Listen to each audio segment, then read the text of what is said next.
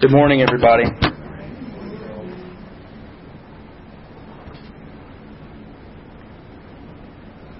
Okay, uh, well, let's kick off with a discussion question. Uh, what? Uh, may, maybe to put not to put pressure on those of you who try to quantify it somehow.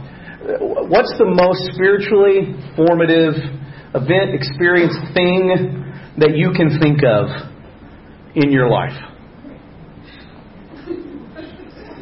What's one of them? In the short list, what's one of them? Not living in the United States. Okay. Uh, tell us more. What about not living in the United States was formative spiritually? Lonely. You realize, like, you're kind of humble, like, trying to open a bank account. And like, we're Americans, it's fine. And they just look at you like and they don't take chickens. I mean, it's just like, you're just, and you kind of realize, like, God's still here outside of American Christianity. Hmm. And I feel like He's stripped away things that were getting in the way. Good. That's great. Thank you. Who else? What else?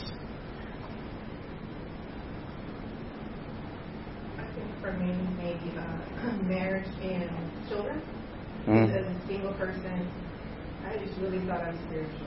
I was really just like, you know, doing good. And then you realize just how broken you are when you, when someone, you know, can really get into your world and um, you respond in ways that you don't respond to coworkers or friends.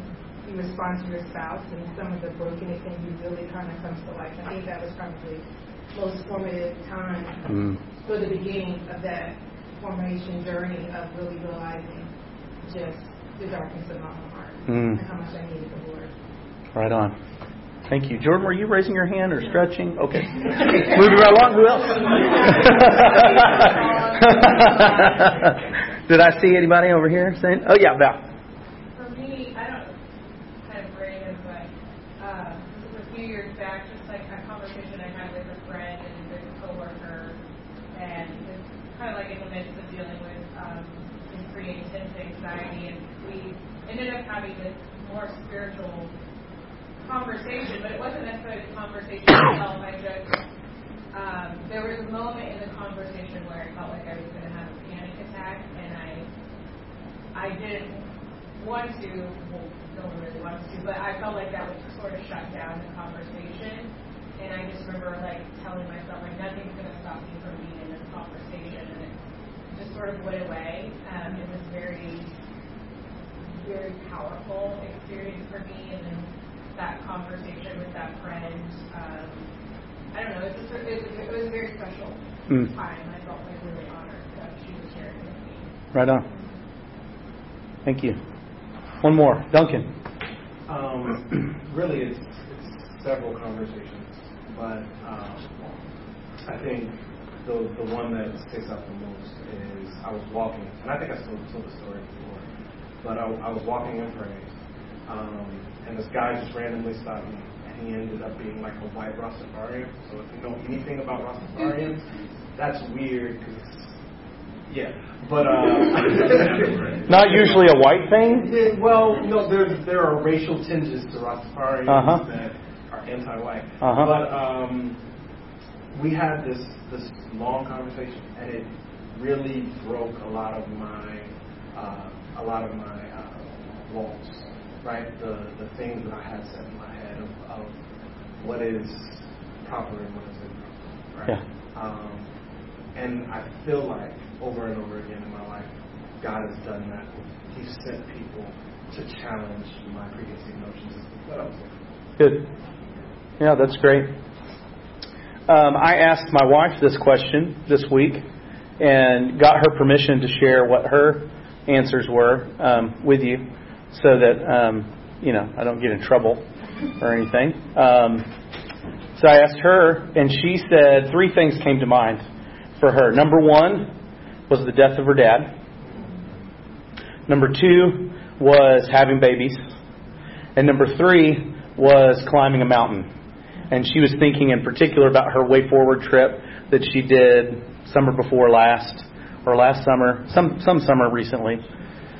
Uh, and she, I asked her, I said, what was it about those experiences that was formative to you? And she said, in each of those, I was brought to the end of myself. And that was part of what was spiritually formative for me. Julie's so deep. She needs to preach more, man. Um, and that made me think about my own life. What's what's spiritually formative for me? Way up there for me is um, the early days, somewhere in the first two years of storyline, which is probably why I talk about it so much. Because and it was the the sense of perceived failure, um, in particular, that rocked my world in the early days of storyline. Forced me to get new categories, forced me to see myself and to see God in different ways. Um, isn't it interesting that the things that are spiritually formative to us, um, you know, we, we don't necessarily, um, sometimes maybe it's true we go and do something, or we initiate something and experience spiritual formation through it, you know, through the rhythms of spiritual practice. But often when we talk about what's most spiritually formative, it's something that happens to us. It's something we receive. It's something we may not even have a choice. You know, like with Julie, the, the death of her father. You know, this is something she would never have chosen, right? And yet she's left to try to grapple with it and make sense. And in the meantime, it, it forms and, and shapes her in these really deep and meaningful ways. It reminded me of uh, Richard Rohr, uh, Richard Rohr quote that I uh, had talked about before about how all transformation, all transformation happens in what he calls liminal space. It's the in betweenness. It's it's the the land in between um, familiarity A and familiarity B, where we're we're we're disentangled from our illusions of control and from our sense of comfort. It's moving to another country and you know being jarred by the cultural difference. Um, it's conversations where we're jolted out of preconceived notions, right? And so here we are in this conversation about practices and spiritual practices and rhythms, and we're talking about uh, practicing what we preach and our values for for mission and for devotion, for formation, for community, for generosity. These things that we initiate as processes of spiritual formation. And yet there's this tension because most of our deep spiritual formation comes to us. We receive it, it happens to us, right? Uh, and so, what does that what does that mean? If, if if that's true, what's the point of practices if it kind of just happens to us? Uh, I would say uh, the the way that I've been thinking about it this week, in terms of practices, is that practices uh, do a couple of things at least. Um, they help us prepare for those liminal kind of moments. Uh, they help us uh, be shaped in ways that, that open us in the right ways when we come into crisis or we come into these major formative kinds of events. They create mini liminality, micro liminality, when, we, when we're creating space to be available to God. Um, and second, practices help us to respond to crisis.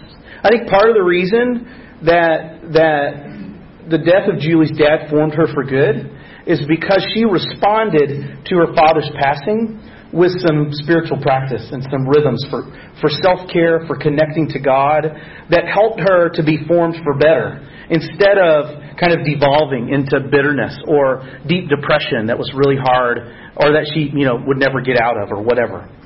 Um, shaping her in ways that were good and not harmful. Uh, that's an interesting tension as I've thought about formation and how we're formed and how practices relate to that. Uh, and that brings us to our text for today. If you want to pull it up on your phone or or open a paper Bible, this is Paul. Go old school, right? Uh, this is Paul writing to the church in Ephesus and probably a bunch of other churches around Asia Minor, modern day Turkey. Um, and what I want to hone in on is verses 22 through 24, one of which I left out in the reading this morning. I, I don't do many uh, uh, three point sermons, and this is not really a three point sermon, but it, it was interesting. I kind of latched on to Paul has this three pronged way, this three step process for talking about formation into Christ likeness. Uh, step one, verse 22, you were taught with regard to your former way of life to put off your old self, which is being corrupted by its deceitful desires. So, step one is this idea of putting off. We take off the old self, the stuff that's not good for us, the ways of being that are harmful to us. Um, step two, to be made new in the attitude of your minds. Some versions say to be renewed in the attitude or the spirit of our minds. And then step three, to put on the new self, created to be like God in true righteousness and holiness. So, step one, put off. Step two, uh, be renewed. Step three, put on. Uh, and you can see how this, this little section in chapter 4 makes sense of the stuff that's around it and the stuff that follows. So, putting off the old self. In the verses that follow, verse 24, um, and even, even some before, verse 19, he talks about this sense of uh, hypersensuality. That that's related to the old self. You know, basically it baptizes whatever desires I have and says those are automatically good because I'm feeling them. Um, whatever feels good is the metric. Uh, verse 25 falsehood, lying, false witness. Verse 26, sinning in anger, which uh, the assumption is there's a way not to sin when you feel angry, but also there is a way to sin when you're angry. Later he talks about rage, fits of rage and anger. I never knew what those were until parenting. Verse 27, stealing. Verse 29, unwholesome talk. And this is not cuss words, this is destroying people with your words. This is tearing people down rather than building people up. Verse 31, bitterness, rage, and anger, brawling. Brawling. Hmm. I wonder how much brawling was going on in the Ephesian church. Slander and malice, having hate in your heart. And then he kind of shifts in the verses that follow to talk about the new self. All of those things were old self kind of categories. The new self, verse 32, has to do with kindness and compassion and forgiveness. Verse 1 in chapter 5, it has to do with love and the sacrifice of personal well being for the good of others in the way Jesus did it. Uh, so, uh, step Step one, putting off the old self. Step, step three, putting on the new self. If it's just those two steps, you could kind of get the impression that spiritual formation is this you can do it kind of thing. You just need to do these two steps put it off and put it on. Okay, I'm new. Woo. You know, uh, go form yourself.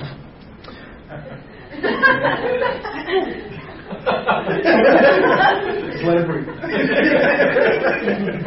Is that on purpose? I'll leave you to wonder. but sandwiched in between, in between the first step and the last step, is this part that really caught my attention. Be made new in the attitude of your minds, or be renewed in the spirit of your minds. It's also something that happens to us, if you will. It's something that we receive. It's not something we are the primary agent or actor in. It is something that God does. We don't renew ourselves. We are renewed. We receive renewal. We are made new. Uh, which is to contrast what Paul said earlier about the Gentiles. Which let me just let me just have a little Pauline digression over here on this. I, I have Lauren's words in my head this week as I'm listening to this text. You know, Lauren's kind of annoyed a couple of weeks ago as we're reading about you Gentiles this and you Gentiles that. I could kind of see Bobby Moynihan from SNL, like drunk uncle style. You know, I'd be like, immigrants, you know, Gentiles, you know, like you're like, Paul, could you other people more than talking about the Gentiles, you know? And maybe it didn't sound that way to the people he was writing to, but, you know, it kind of comes off a little bit like that. I couldn't help but to be distracted by that. And this is what Paul says about the Gentiles. Um, most of most of what the folks he's writing to uh, identify as. They're, they are Gentiles. That was their former way of life. Uh, notice a lot of these phrases have to do with the mind futility of thinking, darkened understanding, ignorance. And then he kind of moves south to the heart a little bit hardening of hearts, insensitivity, and deceitful desires. All of these reasons are why the mind needs to be renewed. Um, is because with, without some help, our, our thinking is futile, our understanding is darkened. We can, we can just roam around uh, in darkness and in ignorance. We can be hardened to, to good, to love. Uh, you know, I'm lost without you kind of thing. Uh, this idea connects to some of what Paul says elsewhere, like in his, Roman, his Romans letter, um, chapter 12, real famous verse. Don't conform to this world, but be transformed by the renewing of your minds. In Romans 8, he talks about how the difference between the mind that's governed by the flesh, which is code for him for like the broken, selfish part of us, um, the mind that's governed by the flesh is death. The mind that's governed by the spirit is life. Uh, this is a really important theme for Paul. Colossians 3, Galatians 5. And this is like a parallel to so many other parts. This is like basic training for him when he's writing to new Christians in new places. And at the heart of it, he has this sense that the mind is like a gateway to right action. If your mind is right, if your mind is formed well, then, then actions follow. And the heart is in there too, you, you, hardening of hearts and sensitivity. Um, but something about the interior shapes the way we live and function in the world. And it's not get your mind right, church. It is let God get your mind right. I like the analogy of uh, the rowboat versus the sailboat.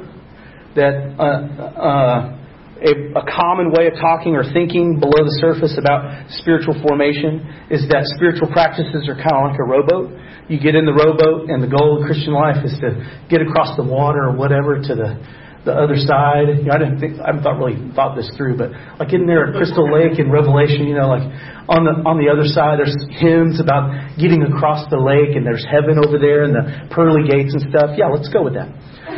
So spiritual practices are like the rowboat, and we're we're rowing and that is what's creating the motion that's getting across this lake. Man, we are trying. We're rowing. We get tired sometimes. The oar falls out. But at the heart of it is this it's, it's our strength and power that kind of gets us across the lake in spiritual formation. Versus the sailboat, which um, rather than rowing, the primary action is raising the sails. Yeah? Uh, we got to catch the wind the wind of God, the wind of the Spirit. It's, it's strength that comes from outside of ourselves, but there's still something for us to do to participate in that. Uh, we get to help steer, we get to hoist the sails, and you guys could tell me all the technical language for that, you sailors back there. Uh, uh, and I hope this isn't the most horrible metaphor because you know more about sailing than I do. But it makes sense to me, right? Instead of rowing, and sometimes you row and you sail, sure. But the primary action is this act of dependence. We're catching the wind, and that's what move, moves us along. We're making ourselves available to strength outside of ourselves. Um, so, which raises a question. Uh, if we get to this idea about um, having our minds renewed, if that's the heart of spiritual formation, if that's how we put off the old self and put on the new self by kind of receiving this renewal that comes from God and God's Spirit, how do we do that? How do we, seriously, I'm asking you guys, how do we do that? How do we raise the sails? How do we participate in a way that makes space for God to renew our minds so that we can grow and be more like God?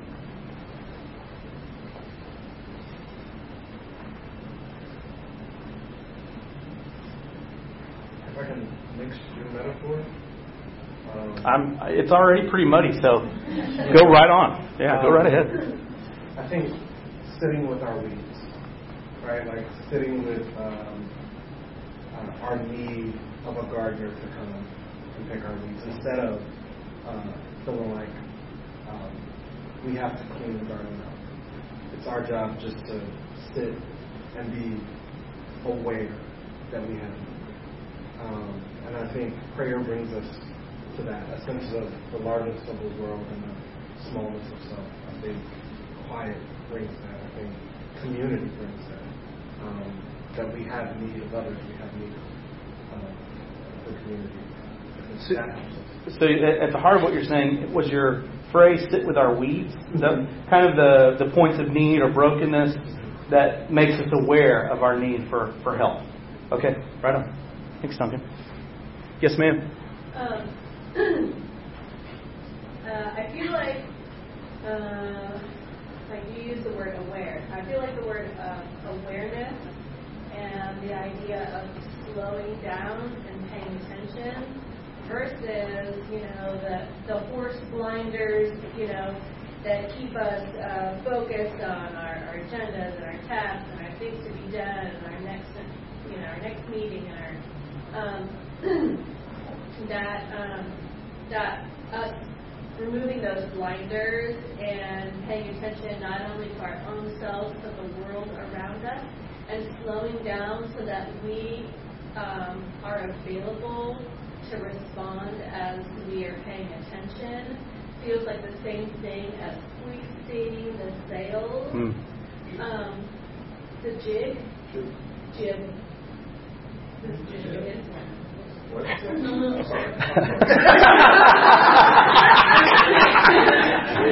Did that just backfire on you? You know, that, that there, there's, there feels like something parallel to uh, being attentive and slowing down Mhm. um, as, you know, being available for that to sail. Hmm. That's good. Melinda? I think you have to really examine yourself and how many closed doors you have in your mind. Hmm. Be willing to say, I may be wrong.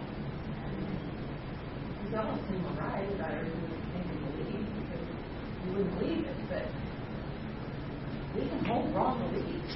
And that's a big thing to you really have to think about. Hmm. And break it down. Hmm. Just be willing to even think about reading it in your mind. Right. That sounds like humility. Yeah. To kind of hold, you know, I'm limited. I'm going to hold what I believe loosely enough to be affected or changed by what I experience. Um, yeah. Thank you. That's good. Sharon? I think also being open to sharing whatever it is you're thinking about with your community or the people around you. And kind of in that awareness and humility, so I go, hey, but I see this right now, I'm not being able to see it. Or maybe God tells me else something and you're just like a different, like just a different way or a different perspective of life. Okay, like my experience and my lens is nothing more on the situation. To help me be more open to whatever God may be meaning. Yeah. Yeah, that's really good. Community uh, has a big impact. Um, listening to God with others and having others rub off on us and vice versa.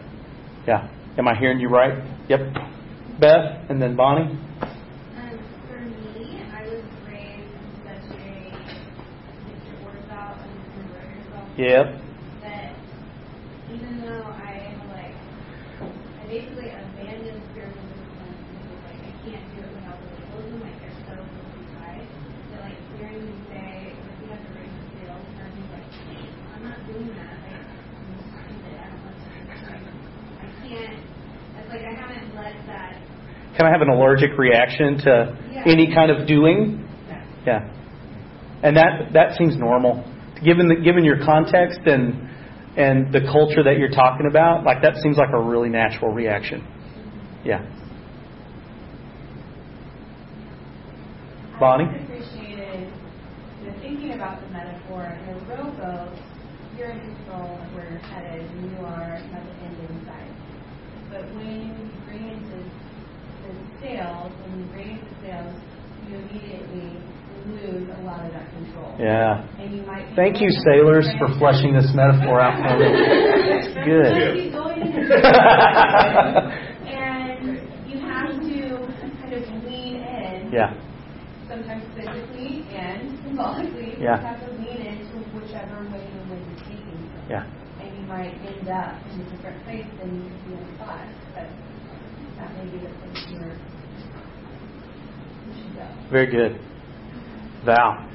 Um, as you were like talking, especially talking so much about the mind, like I was kind of like thinking of our like physical brain, like our actual brain, and I was thinking about like the process of going through like therapy, and like the cool thing about your brain is it's really malleable, like it can change, but it requires a like like in cognitive behavioral therapy, you like come to realize like basically the old way of how you went about things in your brain, and then you work to learn a new way. And the cool thing is, is that like in like in your actual brain, it physically changes, like by Yep. doing these practices, right? And Yep. to me, it's almost like maintaining sense of like flexibility, right? Like I'm not like rigid in like like the dogma of the practices or the legalism of it, but I maintain this sort of openness and flexibility while I'm still working, right? I'm still doing something, but like, like I just I love that because to me it's just like God's like redemptive power, right? Mm. Like He's actually changing how this physically looks. Yeah. Like, I'm putting my old self off. I'm getting a new self on, but He's there bringing about the actual transformation. Yeah. And it's just, it's, it's so amazing to me. Like, it's so amazing. Yeah. Now that that is fascinating to think about, um, and I'm you're helping me connect the dots. That this renewing of our and I, I don't I don't know if Paul Paul was not trauma informed necessarily, didn't have that lens, you know, but but how the renewing of our minds is not just uh, spiritual and cognitive; it's also physical. Like our our brains are physically changing. Yeah, that's fascinating. Yeah, Ben. Uh, along the lines of sort of the necessary humility, holding loosely what we think we know or experience, and leaning in and trusting where the wind is taking. I, I think one of the things I'm struggling with and trying to learn is in my attempts to hold things loosely, I hold nothing. Hmm. Or to continue the sailing metaphor, which I'm very familiar. I don't in, in, in, in sort of this this uncertainty or veiled humility. I'm like I'm not even going to put the sail because I don't know about any of the directions. Mm. That there's something valuable, especially thinking about it in the community, to be able to say like I don't know, I'm not sure, but this is where I stand today. And so I'm, I'm thinking about the words courage and vulnerability to even hold it loosely, but still to say, this is where I'm at. Yep. It might change tomorrow, but Yep. this is where I'm at. Yeah, that's that's a really good tension. On one hand, the humility part on one hand, and and the courage of conviction on the other, even in the midst of uncertainty. Yeah, Sarah. I was just going to say that some of the things that have happened to me that are spiritually formative are things that I choose at the beginning, but then I get deeper into them and I realize, oh crap, this is awful. Like uh, we wanted four kids and then we had twins, and I was like, oh no, oh no, uh, everything's on fire, you know. And it's like the things that take you to the end of yourself are sometimes the things that you start to choose, and like that Hmm. thing that you're not doing spiritual disciplines, but like choosing to say yes to God to adopt or to continue down different difficult paths, that's a spiritual discipline. And then God starts to open things up in front of you, and it's like if He takes kind of our openness and uses it like in the loaves and fishes situation, and He multiplies it Mhm. and does what He wants to do with Mhm. that situation. And so, like any openness that we give is like multiplied by God. We don't have to have all the courage to do the hardest thing, and then God blesses that. He blesses the tiniest bit of openness that we Mm. have. Yeah, well said. Yeah, Jen. Okay, so um, like with the the doors closing or the you know what how you think things are supposed to be. Like if we're rowing, you know, we're like, okay, there's a horizon and that's where I'm headed, and I mean, there's, there's the straight and narrow, and this is one route, and this is how we get there. But like sailing, like you have to tack, like you have like that's your goal. You're going this way, and then you're going that. Mm, Did you say tack? That's another like sail It word. is, right? Okay. It's word. Okay. Um, you know, like you've got that goal in mind, but the wind is, well, you know, like you have to go this way, but then you have to go that way, and so like you're, you're kind of, it's kind of gray. You're like never going the right way. Yeah. Very good. Uh, well, thank you. Thank you for. You guys have. Uh, you all have uh, preached the sermon in large part this morning um, from your experiences, which I, I think it's it's always better when that when that happens. Um, the other good news is that um, I, I still have a sermon left in what I had planned, and so we'll just save that for later. I wanted to spend some time um, talking about shame and how shame and confronting our shame, especially those of us who are reared in a conservative religious environment, um, how we we have to work through our shame around religiosity and spiritual practices and disciplines, and uh, working through that shame is a way that the Holy Spirit renews our mind. I've been reading this great book on shame that somebody really nice recommended to me, um, and so we'll just we'll hold that because this was worth it. We'll hold that for another another conversation coming up. But for now, uh, hear the good news. God is renewing our minds. God is over time through a process making us more like Jesus. God is freeing us from shame. And we are not alone. God has given us each other. We're in this together. Can you believe it? Can you receive it? Will you participate in it? Let's pray. Thank you, God, for the Holy Spirit that lives within this community that you've graced us with, for the Holy Spirit who lives within each of us. Uh, thank you for the way you make us uh, a temple individually and collectively of your Holy Spirit. And thank you that you don't leave us to ourselves to to row and to try harder at becoming more like you and more like Jesus. Thank you for giving us your indwelling spirit to strengthen us, to sustain us, to to form us and shape us to be people of love and sacrifice and care and justice and mercy in this world that you're at work in. God, would you bless my brothers and sisters uh, and all of us as we seek to open ourselves to be formed by you for the good of the world. In Jesus' name, amen. Amen.